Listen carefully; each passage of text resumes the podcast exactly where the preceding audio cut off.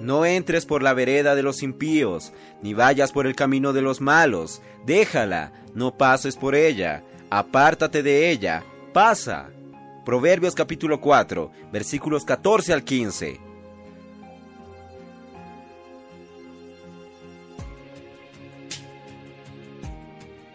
Oh Señor Jesús, amados hermanos, amadas hermanas, queridos amigos, gracias al Señor. Estamos en el día 23 de enero y hoy, en el libro Días más Sabios, vamos a hablar sobre abstenerse de toda especie de mal. Señor Jesús.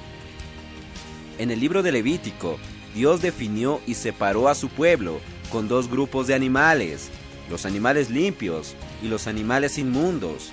Entre las características de un animal limpio están el tener las pezuñas divididas en dos y también el rumiar su comida. Mas a todo esto, Dios quiere decirnos que su pueblo debe poder discernir entre lo santo y lo profano, entre lo inmundo y lo limpio. Señor Jesús, esto lo podemos ver en Levítico capítulo 10, versículo 10 y en el capítulo 11, versículo 47. Y en 1 Pedro capítulo 1, versículos 15 al 16 dice, porque el que nos llamó es santo.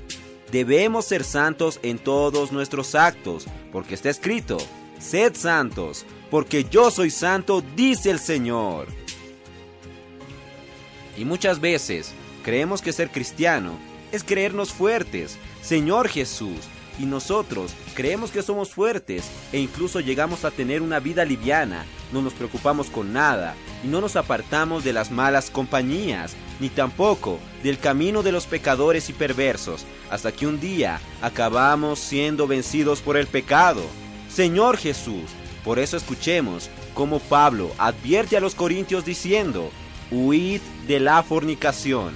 Cualquier otro pecado que el hombre cometa está fuera del cuerpo, mas el que fornica contra su propio cuerpo peca. Esto lo vemos en 1 Corintios 6:18. Señor Jesús, por tanto, volvamos a ver los versículos del comienzo.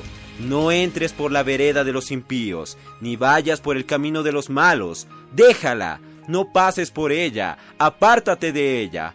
Pasa, Señor Jesús. El Señor dijo claramente, sed santos, porque yo soy santo.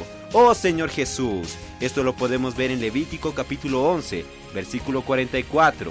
También lo podemos ver en el capítulo 19, versículo 2 y en Primera Pedro, capítulo 1, versículo 16. Señor Jesús, amados hermanos, amadas hermanas, queridos amigos, gracias al Señor, porque Dios quiere santificarnos. Y explicando un poco el título de hoy, podemos ver en Primera Tesalonicenses capítulo 5, versículos 22 al 24 que dice: absteneos de toda especie de mal, y el mismo Dios de paz os santifique por completo, y todo vuestro ser, espíritu, alma y cuerpo, sea guardado irreprensible para la venida de nuestro Señor Jesucristo.